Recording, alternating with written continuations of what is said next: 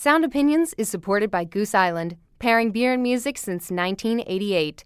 Goose Island Beer Company, Chicago, Illinois. Listen critically, enjoy responsibly. What do you love about music? To begin with, everything.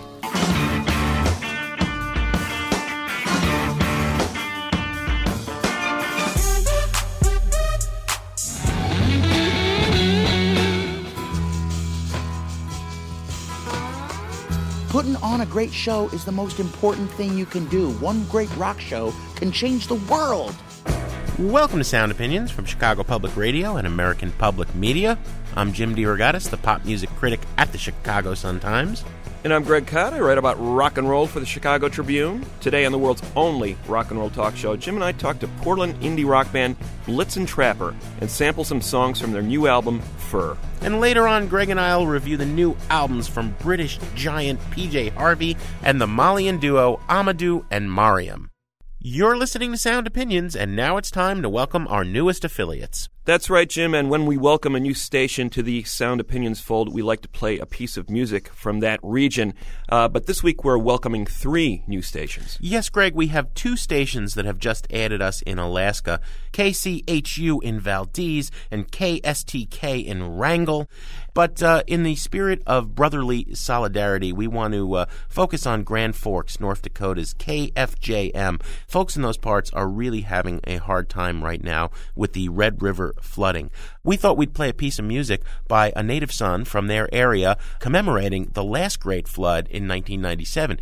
You discovered Tom Brousseau. You're a big fan of his. Yes, I saw Tom Brousseau actually open a show for Sam Phillips at Largo in California many years ago, and I was blown away by this kid great singer songwriter who happens to be from North Dakota and writes a lot of songs about growing up there and what it was like to live there, as well as his experience with the flooding in 1997 when the Red River spilled over. Absolutely. His 2007 album, Grand Forks, was a concept album about the 97 floods. This is a song that we're uh, going to dedicate to uh, Grand Forks, North Dakota, and everybody along the Red River. It's called uh, Here Comes the Water Now by Tom Brousseau. There's nothing more that can be done. The battle has been fought, the race has been run. So, gals, do a curtsy, guys, do a bow.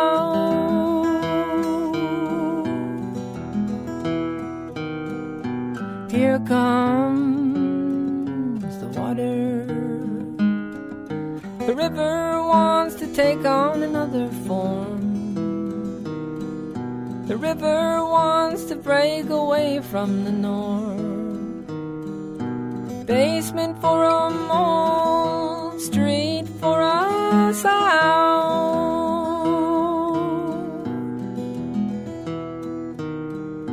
Here comes the water.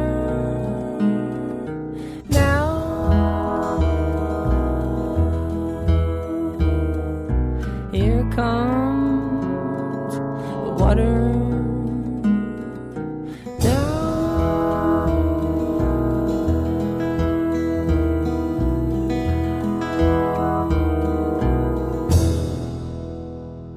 That's Tom Brousseau with Here Comes the Water Now. Welcome, KFJM, Grand Forks, North Dakota.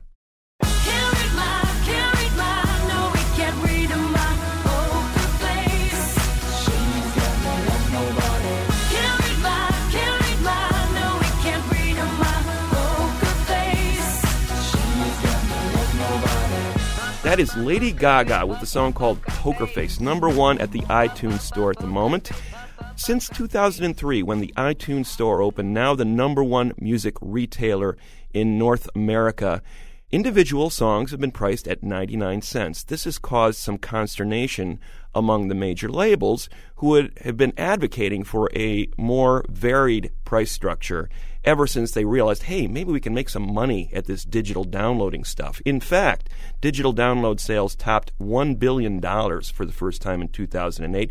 So there is a sense that this is going to be the new revenue stream that saves the music industry if anything does.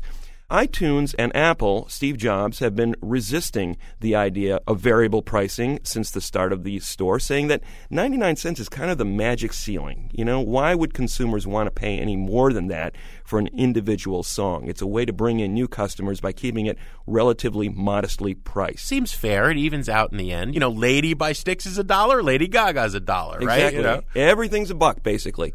But the pressure has been immense lately as other digital stores have started to open.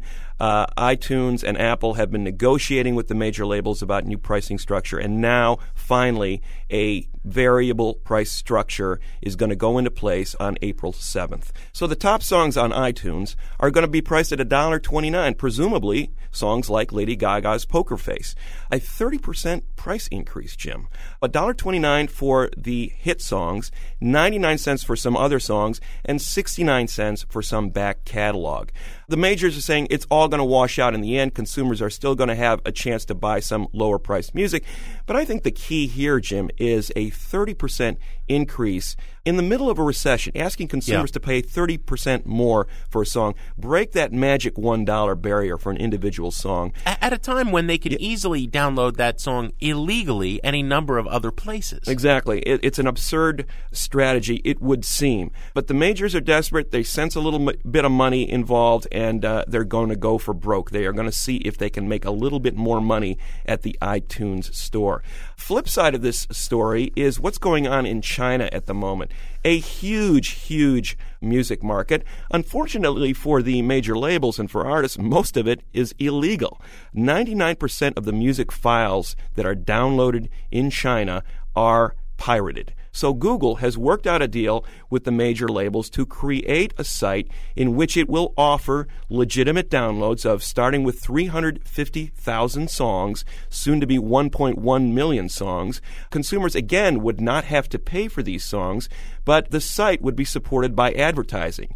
And Google would share the revenue from that advertising with the major labels. So there would be an income stream from these song downloads. The idea being to attract a legitimate download market in China for the first time in that country's history, basically.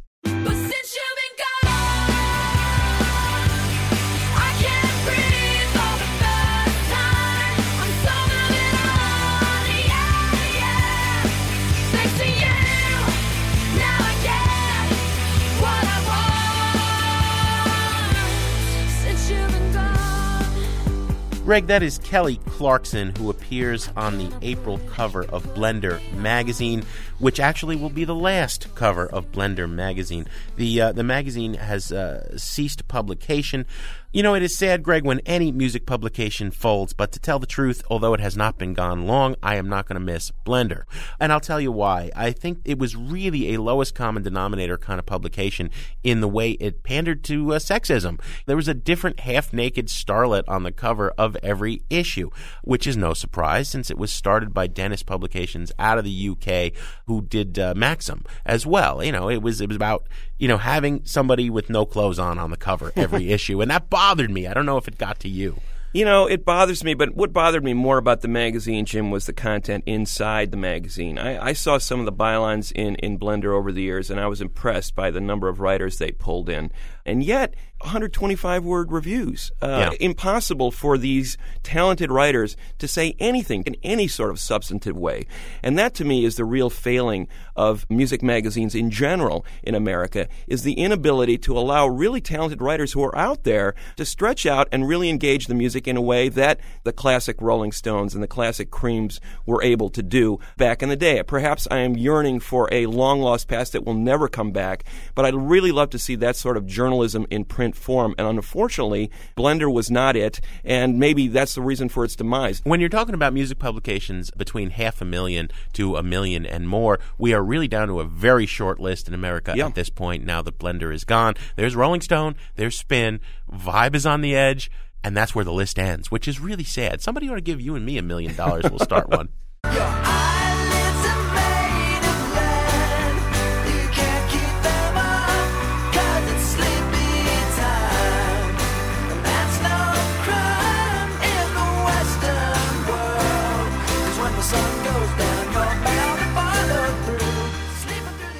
Sleepy Time in the Western World from the band called Blitzen Trapper out of the Pacific Northwest, Portland to be specific.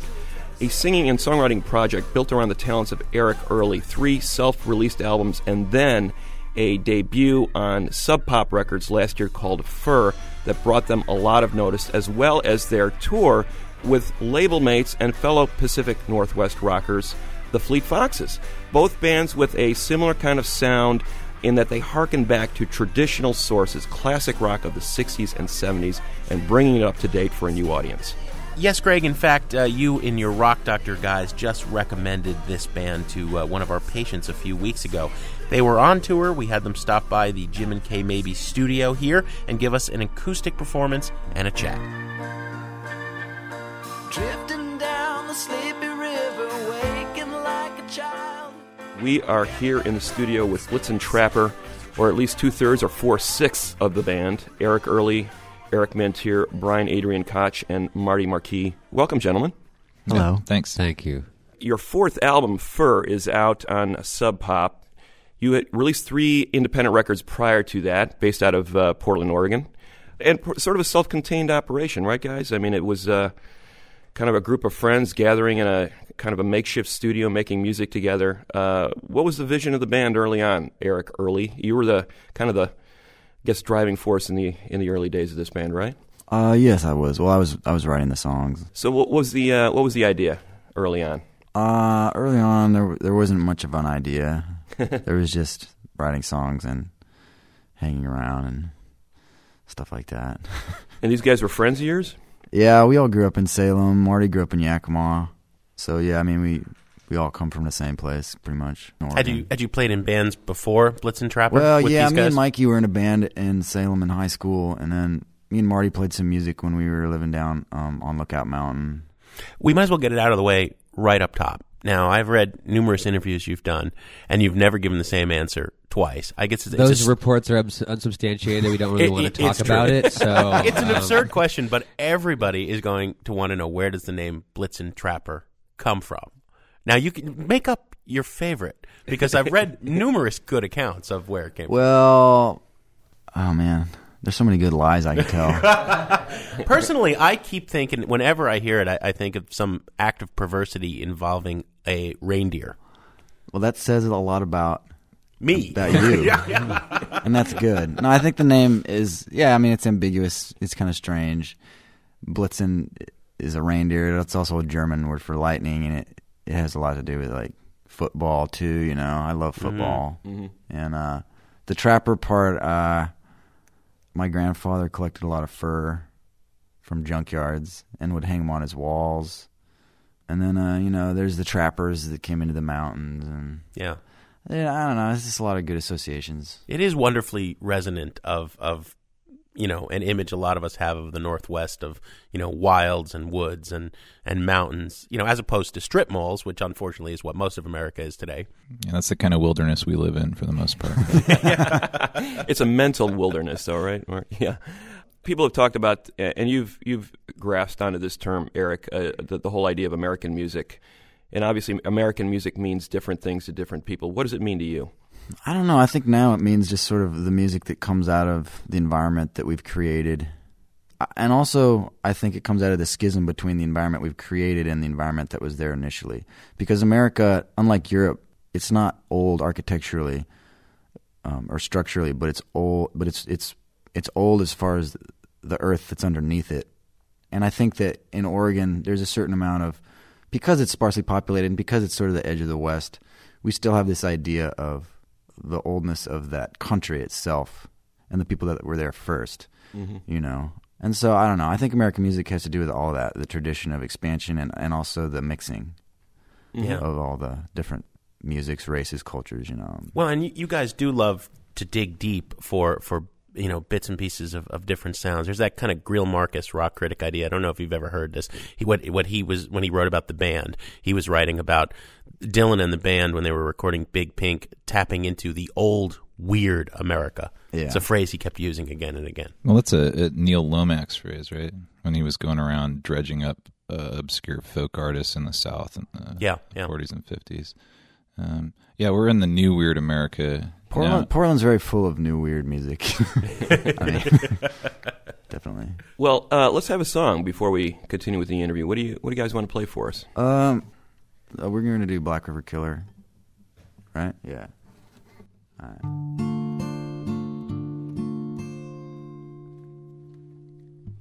It was just a little while past the Sunset Strip. I found the girl's body in an open pit. Her mouth was sewn shut, but her eyes were still wide, gazing through the fog to the other side. They booked me on a whim and threw me deep in jail no bail, sitting silent on a rusty pail, just gazing at the marks in the opposite wall, remembering the music of my lover's call. Yeah.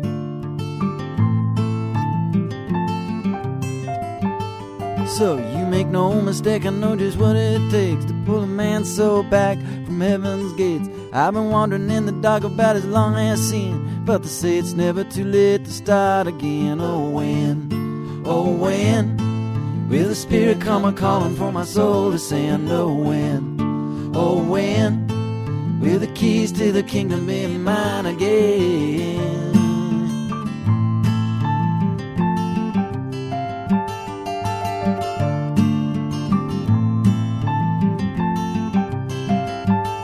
Well, it was dark as the grave, it was just about three when the warden with his key came to set me free. They gave me five dollars in a second-hand suit, a pistol and a hat, and a worn-out flute. So I took the bus down to the Rio Grande, and I shot a man down on the edge of town. And I stole me a horse, and I rode it around till the sheriff pulled me in and he set me down.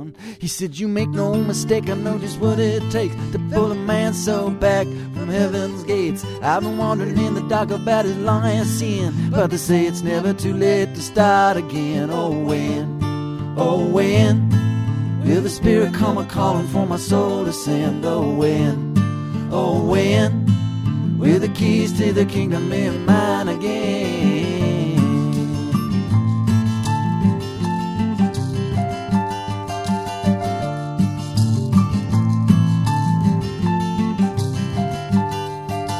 Sheriff let me go with a knife and a song. So I took the first train out to Oregon. And I killed the first man that I came upon. Cause the devil works quick, you know it don't take long.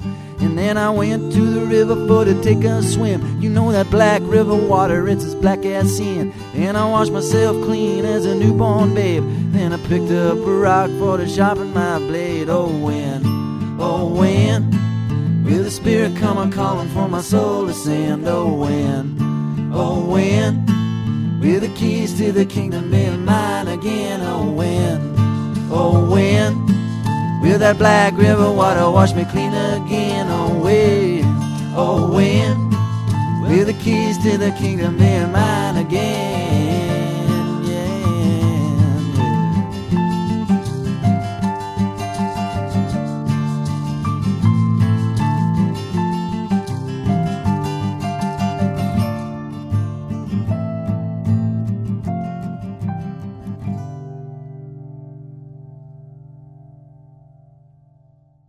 That's Black River Killer from Blitzen Trapper, live on Sound Opinions. Coming up next on Sound Opinions from Chicago Public Radio and American Public Media, Jim and I are going to continue our interview with the members of Blitzen Trapper, and later we're going to review new albums from PJ Harvey and Amadou and Mariam.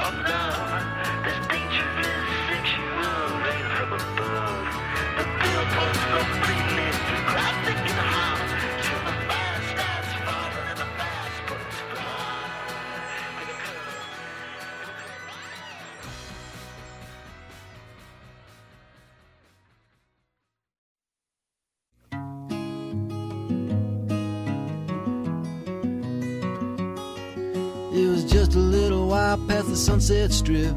They found the girl's body in an open pit. Her mouth was sewn shut, but her eyes were still wide.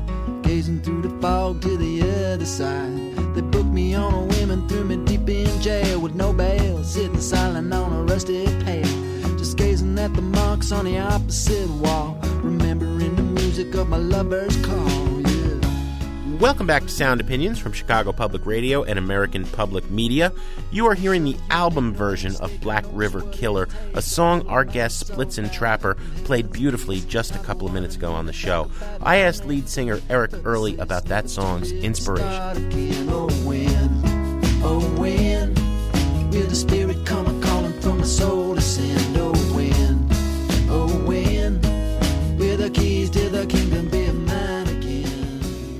Eric, writing that song, how did how did it come to you? What was the inspiration to sit down and, and write that? I don't know. I, I mean, it's partially based on my uncle Tommy, who was a uh, a ne'er do well, Hmm. and it's kind of sort of along the Cormac McCarthy lines as far as the narrative goes. You know. Yeah. Um, I don't know. I mean, it's it's also in the tradition of sort of the old kind of um, murder ballad. You know. Uh, Sure. It's kind of drawing from all that. A lot of just about every other song on like the Harry Smith anthology of American folk music, uh, somebody's getting killed. Yeah. Somebody's having a throat slit. it Sure. seemed to be it seems to be a huge area for, for songwriting. And uh, in in this particular song, you said you were drawing on personal experience as well as this this kind of rich tradition. Uh, but obviously, there's a certain power of imagination that takes over as well. Yeah, of course. When when you're writing songs like this, do you feel like you're working within that tradition, Eric? I mean, is that a, sort of a conscious thing? Like, obviously, a lot of this music was made well before you were born, and but I also know that you have a family that, that is is somewhat musical as well, right? Do you sort of feel like you're operating within that tradition? Yeah, sure. I mean, I think any musician needs to be aware of the, the history of what he's doing. I mean, I mean, even guys that are writing traditional songs had a history they were drawing from. I'm no different than they. You know, I'm no different than, you know, Dylan or Hoyt Axton or Tom Paxton or any of the guys that were writing folk songs, m- mirroring the songs that they listened to. I mean, it's just sort of this like uh, continuum, you know.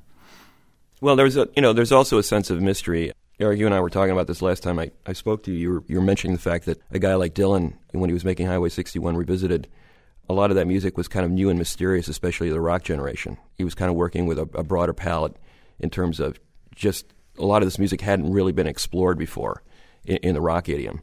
And now it's, you know, 40 years later, maybe a little bit more difficult to, to really make an original statement in that, in that sort of same voice. Yeah, I mean, I think rock music is is traveling along the same cycles that any artistic medium travels. You know, I mean, it reaches these different. I mean, classical music has it all mapped out with the classical, the baroque, the romantic era. I mean, it all. It's all just a big cycle, and rock is at the end of this certain cycle, or or at this point where, yeah, it's. I mean, no matter what you do now, it's going to reference. It's going to be referencing, you know, seventy years of music. You Mhm. know, I mean, that you can't help that. And there's only so many permutations of of rock music that you can that you can do. I mean, I think I think the important thing is to write good songs, and if the songs are honest and mirror your personality and, and the uniqueness of the individual writing it, then then people will enjoy it. You know, whether or not it's it's dealing with a tradition or or it's moving in some way that has been done before or something. You know. Mm-hmm. So you're writing primarily on acoustic guitar or piano, Yeah. and then you bring it into the band. How do the songs evolve? You have your own recording studio, the group, right? Well, yeah. For the last two records, we did. Yeah. So how do the songs evolve? Do you guys rehearse there and just kind of toss them around in different permutations? I generally write and record simultaneously. Hmm. Um, at least the last two records I did.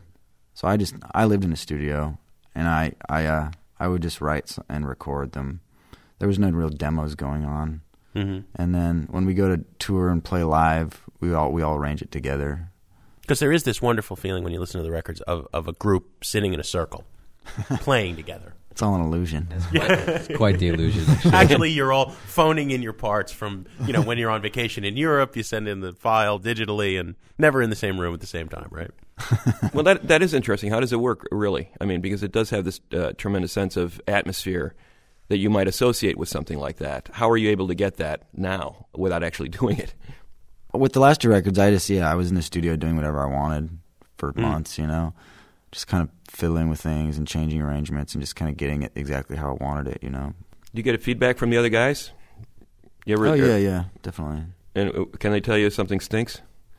Yeah, a lot of times they'll be like, "Oh no, that shouldn't go on the record." Because usually I'll have like all these songs recorded, and they'll be like, "Oh no, we'll, we don't want that on the record, or we'll put this on the record, or we like that one, or Hmm. let's learn this one." You know? So there's stuff that's left over, stuff that uh, that doesn't make the cut. Oh yeah. Yeah. How about another song? All right. Yeah, when I was only seventeen, I could hear the angels whispering.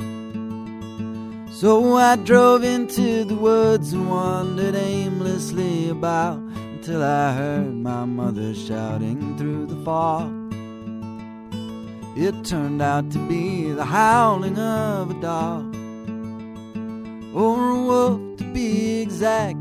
Sound sent shivers down my back, but I was drawn into the pack, and before long, they allowed me to join in and sing their song.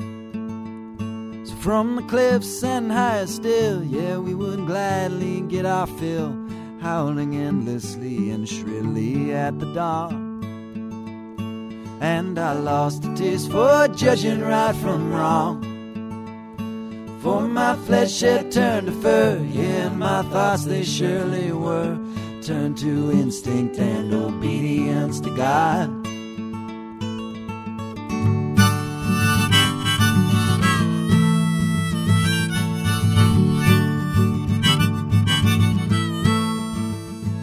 You can wear your fur like a river on fire, but you better be sure if you're making God a lie. I'm a rattlesnake, babe.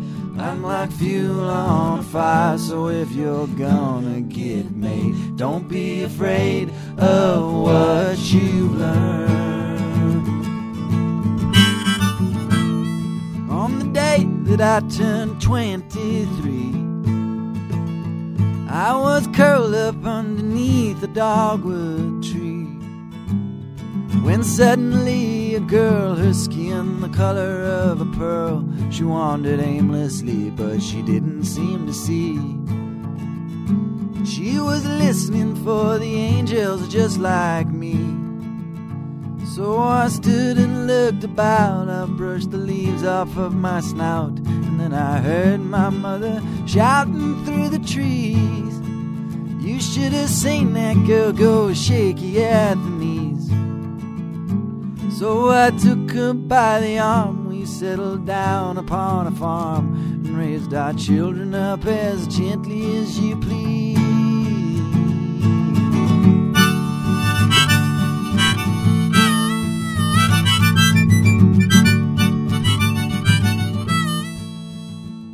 Now my fur turned to skin, and I've been quickly ushered in to a world that I confess I do not know. But I still dream of running careless through the snow, through the howling winds that blow across the ancient distant flow that fills our bodies up like water till we know.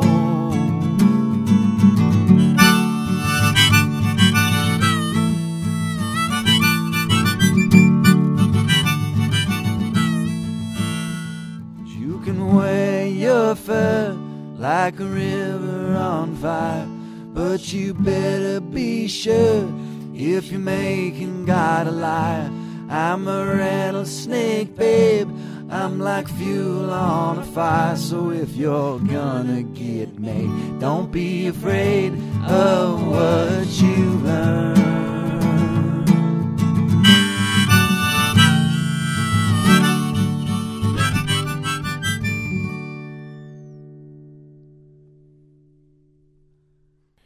That's a beautiful song, the title track from the uh, latest Blitzen Trapper record, Furr, uh, performed by four sixths of the band here in our studio. Uh, beautiful song, Eric. And uh, I think 50 years from now, when the planet is burning down, people are going to be referencing that song.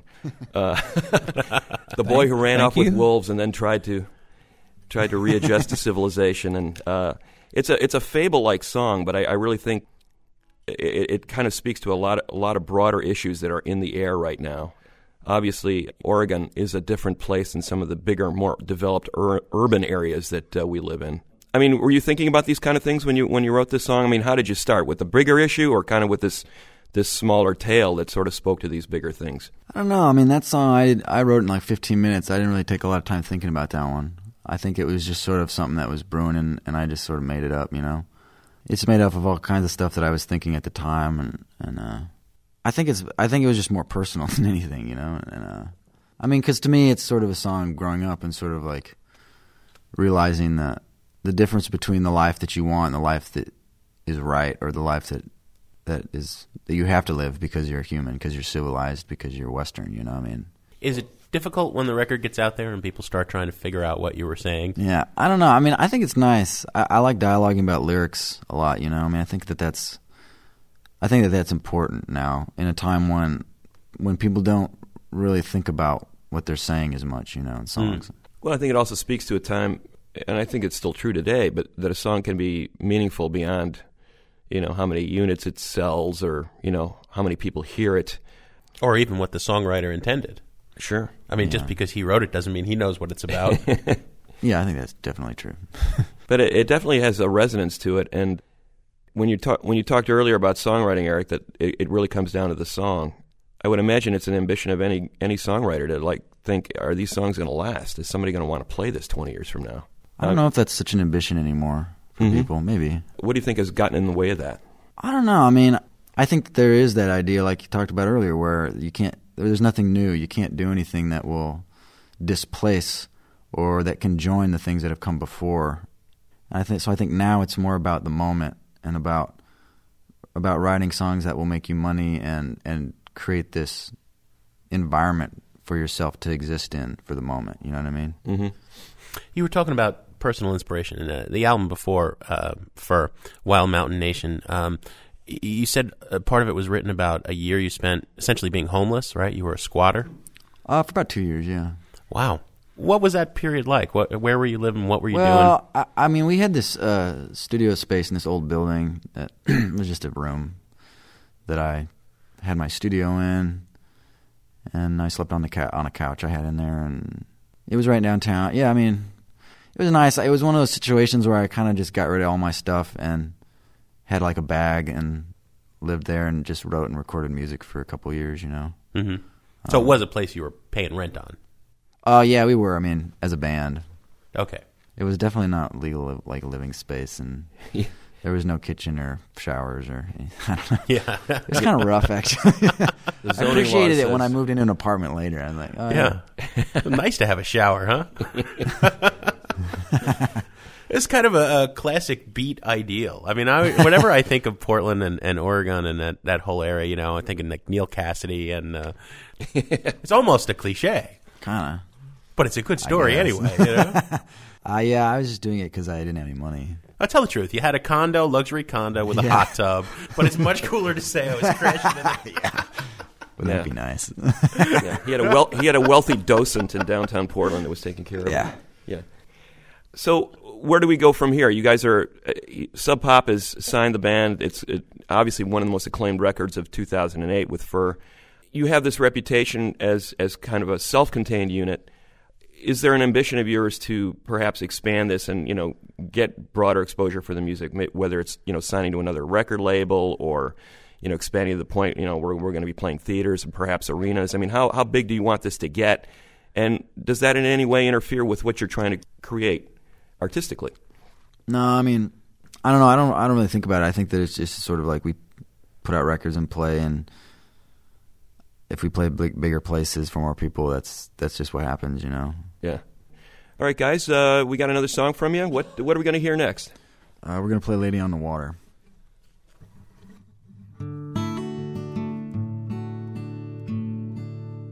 My lady on the water, make me rich and make me poor. Lay your flowers at my door. Lady on the water, bring me branches, bring me twine. Graft my heart upon the vine with your wine. Dye my feathers as the cock crows given time. Put wake my lady on the water, share my bread and share my drink. Pay no mind what others think. Lady on the water, whip this wind into flame. With your grapes and bottled rain, make your wine of my worship a divinely strange refrain. For to make it rain.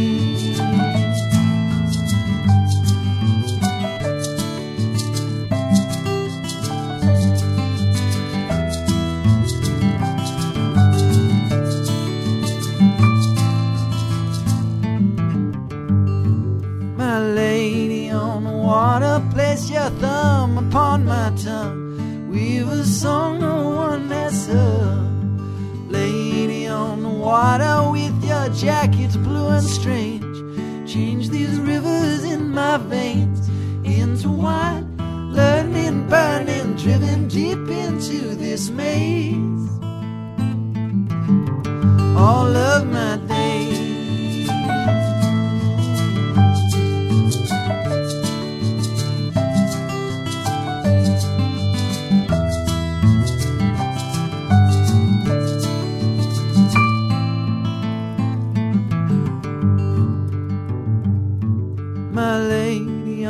water, lead me from the wilderness through countless desert streams and jets. Lady on the water, lay your head upon my chest. Leave me only when I'm blessed, cause I'll be in my own country, good and dead and gone to rest. That's the way, that's the best.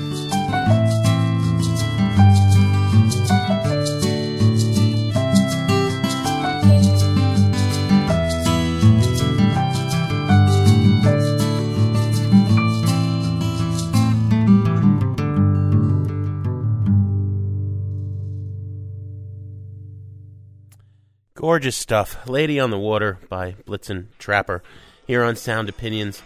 Uh, guys, it's been a real pleasure to have you. Thanks for coming by the show. Yeah, thank you.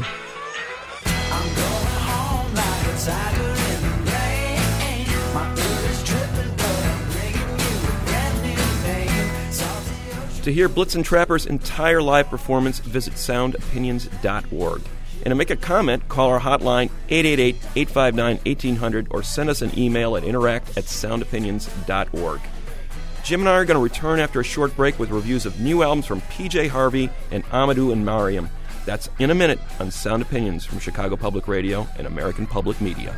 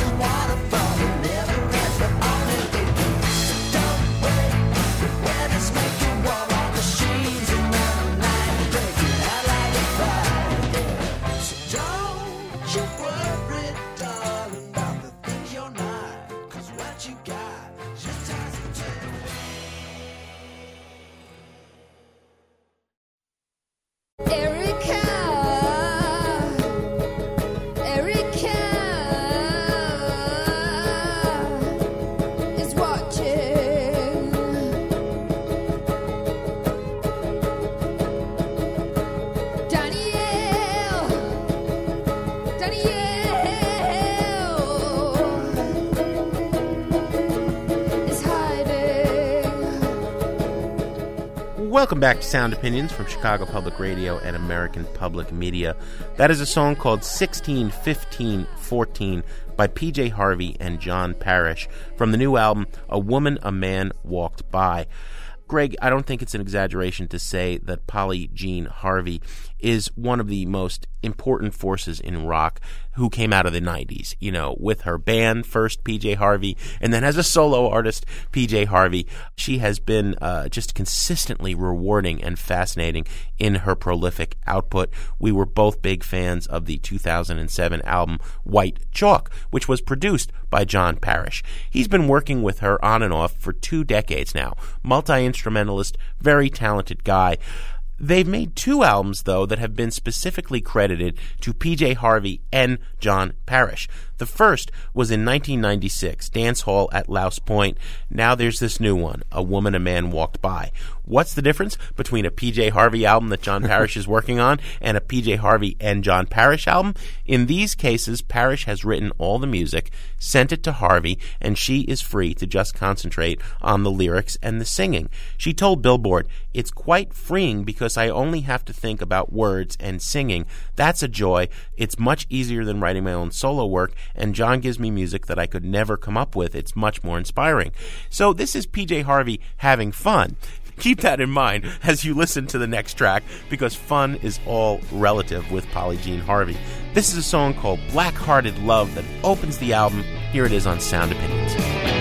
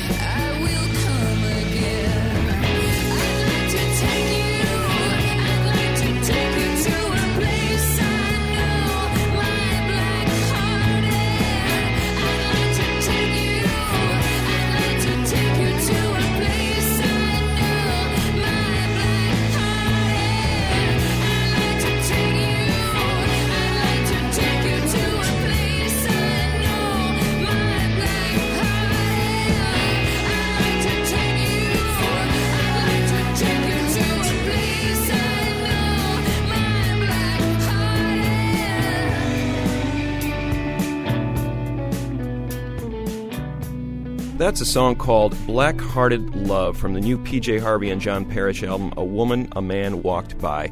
Jim, as you said, Harvey freed up by the fact that Parish is writing all the music and playing most of the instruments on this album. He really varies the setting on just about every song. It's a it's an individual movie in its own way. Uh, the way he's using uh, saloon pianos or banjo, ukulele, that dentist drill guitar we heard on that song. Yeah, and a Uh, really interesting touch with percussion too. yeah, I mean Parish is a is a master musician in a lot of ways. He in fact was the one who discovered Harvey way back when she was a teenager in the 80s and sort of became her mentor in a way and has been a sounding board for her for 20 years. So Harvey feels very comfortable doing just about anything in his presence. And she tries on all these different personas on this record. You hear her trying these different voices on, you know, that adolescent in uh, Leaving California or, you know, like a broken down little granny wheezing through that song called April. Yeah, yeah, yeah. And she's doing uh, the soldier in the desert routine in that one song, The Soldier. Well, Uh, what about when she turns into Captain Beefheart, Yeah. complete with the barking dog on Pig Will Not? How dare you, says the angel. He crashes down from the heights, shakes the disbeliever, shakes the disbeliever's head, shakes him harder, instructing you will. the one thing that I think is lacking is consistent songwriting. I think some of the songs are fantastic, as good as anything she's ever done with Parish. And at the same time, there are just a few songs here that I think are more just experiments in sound. Let's see where this will take us. But they're not really songs per se that reward repeated listening. For that reason, Jim, on the buy it, burn it, trash it scale, as big of a fan as I am of Harvey and of Parish, I'd say this is a burn it record for me. Shocked I am. I tell you, I am shocked. You are off your gourd, Mr. Kot. This is a buy it record, absolutely. In fact, I think along with Harvey's last record, White Chalk 2007, very gothic that one was, evidence of a midlife career surge, the likes of which uh, we've seen lately from Nick Cave, another collaborator of Harvey at times. I think she's on the top of her game. Definitely buy it.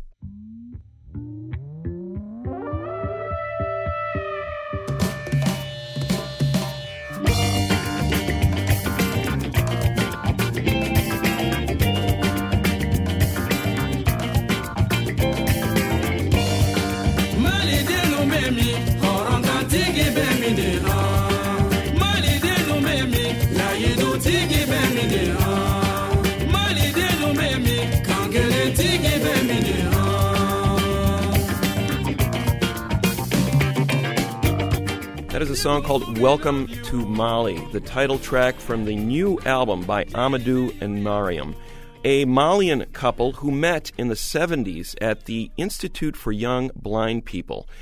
They have become one of the leading forces in West African music in the last uh, decade. Sort of late bloomers. They they put out a lot of music in their home country and then broke through to a much wider audience in 2005 when they began working with the Franco-Hispanic pop star Manu Chao on a record called Dimanche à Bamako. That was a huge breakthrough. They started performing festivals around the world, and people realized what not only what a great singer Mariam was, but what an extraordinary guitar player her husband Amadou is. He basically has synthesized a lot of West African guitar styles, sort of blues based, desert based kind of music that fits in very well with American blues and psychedelia and, and created a vocabulary that I think is unlike any guitar player in the world. Now they're back with their fifth proper album out worldwide on the Nonesuch label. It's called Welcome to Mali. Let's play a track from it before we review it. This is a collaboration with Blur's Damon Albarn as the producer. It's a track called Sabali from Amadou and Mariam on Sound Opinions.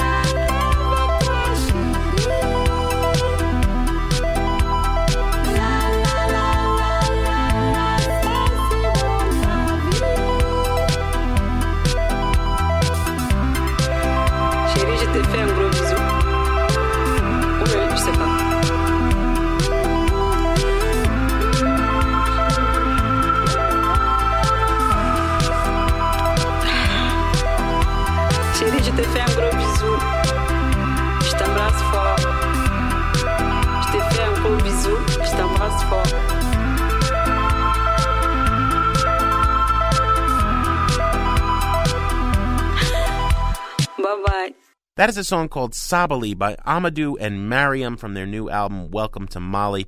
Love the way it starts, Greg. It takes a page out of Wish You Were Here from Pink Floyd with a transistor radio sound yielding to a much broader sound. Right. Not an accident because Amadou has uh, given interviews saying that David Gilmour and Pink Floyd are a Mhm. major influence on his music.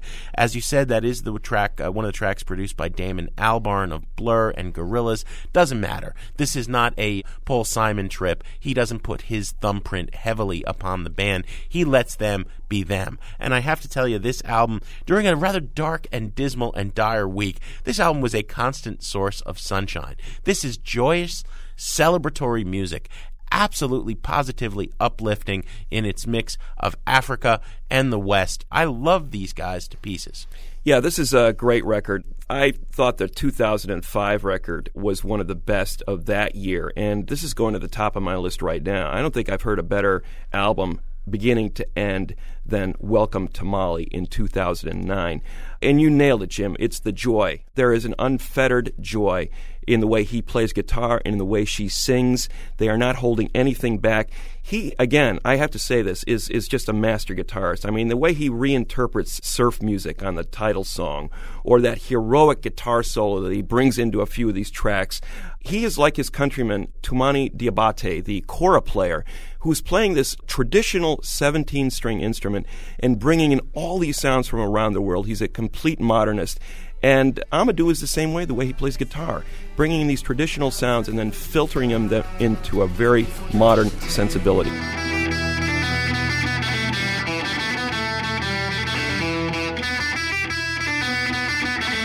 Tu peux aller le chemin So, you know, I would love to see him do an entire album with Damon Albarn. I think he understands them very well, and, and that collaboration is fantastic. That is one of the great tracks of the year. But the rest of the album ain't bad either. I, I can't No. think of a Duff track on here. It's a buy it all the way. An enthusiastic double buy it for Amadou and Mariam. What do we have on the show next week, Greg? Next week, Jim, we are going to talk about rock as literature and literature as rock. Great lyrics in rock music. Greg, we have some thank yous to say. As always, Sound Opinions was produced by our ace team of Todd Bachman, Jason Saldanha, and Robin Linn, with thanks to Mary Gaffney, who recorded Blitzen Trapper for us. And of course, our fearless leader, our executive producer, Torey Southside Malatia, who always helps us with our African language pronunciations.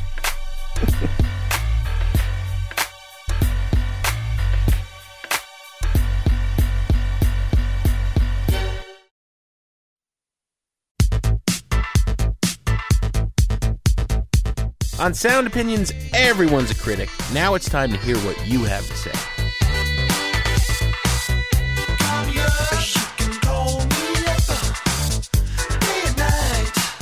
Whenever you need someone to talk to, girl, you can call me up all the time. These 14 numbers never felt so right. New messages.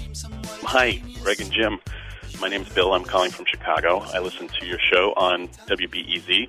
And I was just catching up uh, with the show a couple of weeks ago, Jim, where you were talking about moving from having a physical CD collection to uh, getting more and more of your music from the cloud. And I've been doing sort of the same thing, essentially, digitizing all my CDs, turning them into MP3s. Uh, but being a computer programmer, I more or less created my own cloud uh, and built a music server and wrote software for it that would let me access my music from anywhere. You talk a lot about the chilling effect that the recording industry and its litigiousness has on the development of uh, new forms of music. But I think equally important is the fact that the recording industry's litigiousness is also having a chilling effect on software developers like me, uh, because I'd love nothing better than to take this software and, and try to sell it or even give it away for free. But I'm, I'm sort of held back by the fear that the recording industry is going to come down on me with their, their iron jack boots. Uh, thanks for letting me vent. Love the show and uh, look forward to seeing what more you have to say on this issue. Thanks.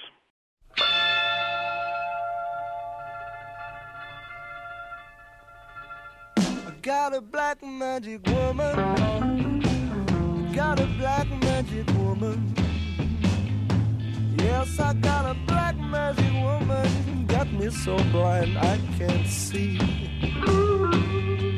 That she's a black magic woman and she's trying to make a devil out of me.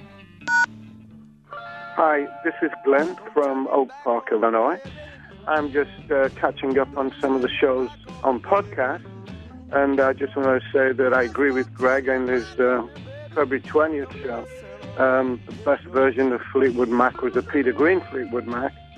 In fact, I have a best of Fleetwood Mac that was issued in, I think, 1973, which has all the Black Magic Woman, Wild, and Green Manalishi. Just an excellent, excellent album.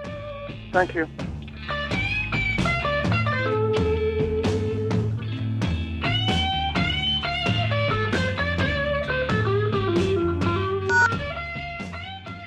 Guys, Steve from Chicago here. I was calling about the South by Southwest show you just did. I just finished listening to it. Great show, and I wish I could have been there. Um, just wanted to point out one thing to you guys. Um, it's great that you loved Yeah Yeah Yeahs. It's great for me hearing the the song you played on the air. I was surprised that none, neither of you called them out for uh, being pretty much a derivative of the Pet Shop Boys. Um, not that I don't like that. I think it sounds great. It's nice to hear the music of my youth coming back around again. Um, but uh, I was just surprised that you guys didn't pick up on that. Anyway, great show. Thanks again. Take care, and I'll keep listening. Talk to you soon.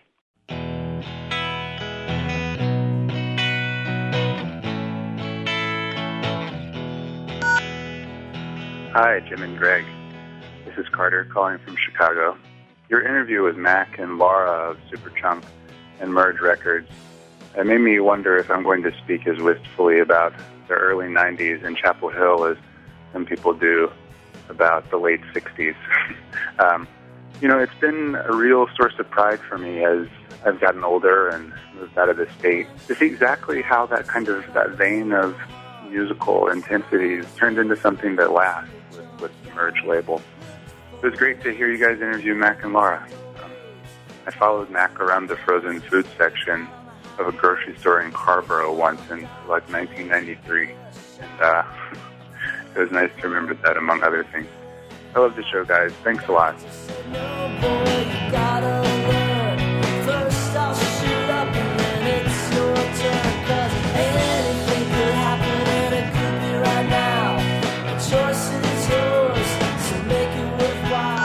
No more messages.